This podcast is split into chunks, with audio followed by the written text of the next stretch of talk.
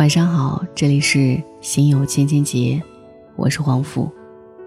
可以在微信公众号当中搜索“黄甫”，每天晚上我都会用一段声音来陪你入睡。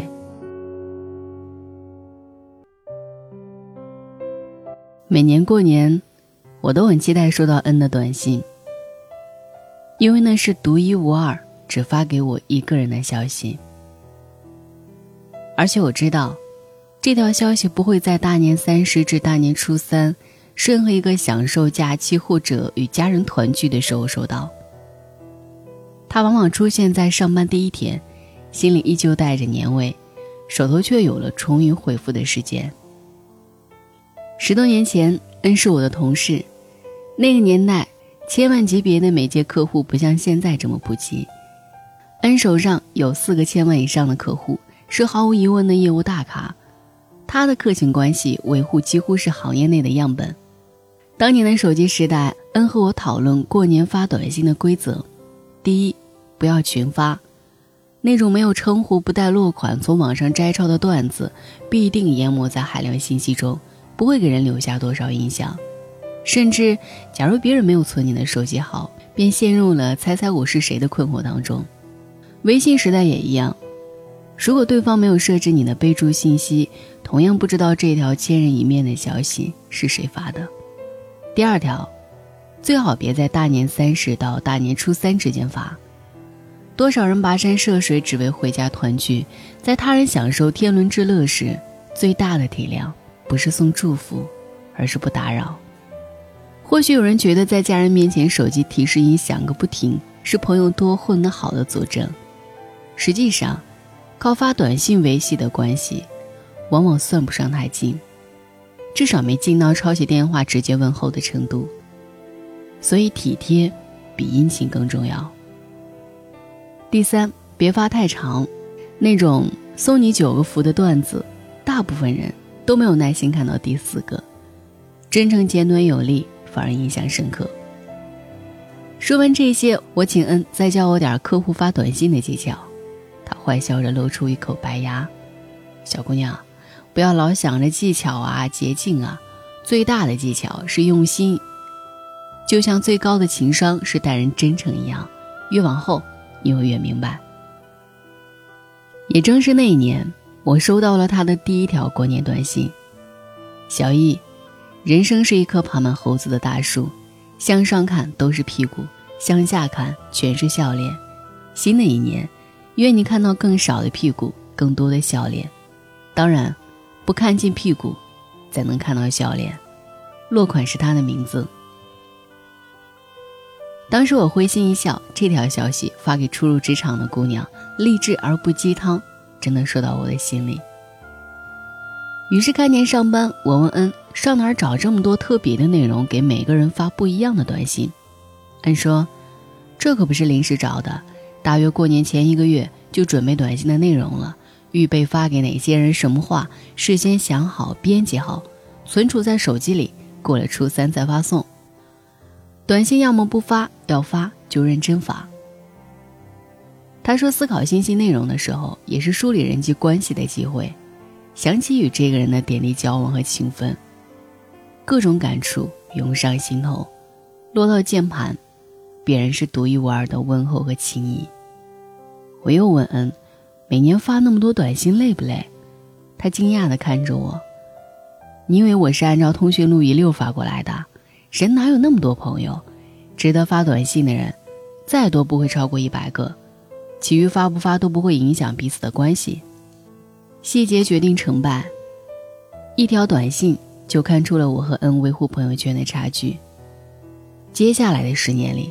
我几乎都在向他学习。冯仑曾经说：“人一生中所交的朋友极限大概是十个、三十个和六十个。所谓十个，就是当我们遇到困难时去找别人借钱，把父母、兄弟、姐妹、亲戚、朋友都算上，能借给我们钱的人，不会超过十个。这些人是最亲密的朋友，是我们的安全底线。”三十个则是时不时有通讯的朋友，比如毕业之后还保持联系的同学，有事没事儿打个电话问候一下，彼此还想念着惦记着。这样的朋友大概在三十个以内，而六十个就是关系相对淡的朋友。看到这个人的名字，能知道对方是谁，只是好久没有联络，类似十年没见的曾经的同事。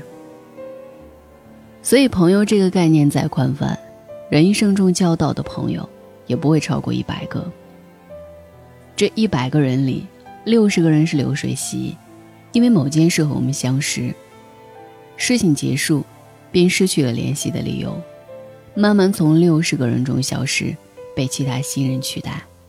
而前十个人是最稳定的，剩下的三十个人则处于中间状态，相对来说比较稳定。即便一个人的朋友圈或者手机通讯录里有成百上千人，称得上朋友的，也就这么百把人。给这百把人，每人发条独一无二的信息。还是能够做到的，所以何必撒胡椒面般群发一些谁都记不起来的短信呢？友情不是流水线，无法批量生产，能够有一定交情，甚至感情深厚的，基本都是私人定制。这样的朋友人脉的意义，值得用独一无二的信息去表达和维护。大年初六。我像往常一样收到了恩的新年定制微信，小易，时常来往机场看到你的书，真为你骄傲。祝明年新书大卖，一切顺利。落款是熟悉的他的名字，附了一张在浦东机场拍的我书的照片。五年前他离职创业，现在把自己的广告公司经营的风生水起。只是想起那些年，他比我大三岁，却和我同时同校毕业。高中中断学习，做了三年生意，此后返校复读高考，超过重点线。所以，当我学生气的行走京津校园的时候，他既书生又江湖的在学校附近开了 VCD 放映室、餐馆和书店。这些连锁产业让他比一般学生更早接触社会，也更豪爽和义气。他经常带头大哥似的说一些简单粗暴的言论。我请一个人吃三次饭，他一次都没有回请我，基本就把这个人从朋友名单上划掉。一个特别小气或者不开窍或者迟钝的人，在任何方面都很吝啬。女孩子不要动不动就麻烦别人做芝麻绿豆的小事儿，小便宜赚久了，你和人家的情分就只值这点小事儿。真正摊上大事儿需要帮助，人家反而会躲开。过年不要群发短信。很少有人会记住没有感情温度的信息，回复消息把人家名字带上，不要笼统一个谢谢，有名有姓有称呼是定制版的尊重。这些粗糙的话在曾经青涩的年纪说出，虽然有些嚣张和稚气，却也经过了漫长时光的验证。尤其三次饭的言论，我在后来的生活中屡试不爽。如今。看过百转千回的热闹，经历了若干次过年的鞭炮，再想起这些粗粝的表达，依然认同他那句话：真正的朋友，值得我们发条独一无二的信息。晚安。当我们抱在一起的时候，我知道这样或许是不对的，因为我是个自由自在的男人，所以我不是你。最好的选择。当我们吻在一起的时候，我知道这样或许是不好的。偏偏这样的天气，这样的夜里，我们宁愿错，也不愿错过。再见了，朋友，我还要远走到我还没去过的地方。天地那么大，世界那么辽阔，再次相遇也不是没有可能的。再见了，朋友，我还要远走到你还没去过的角落。是你难以抗拒还是我想太多？我说今晚月光那么美你说是的。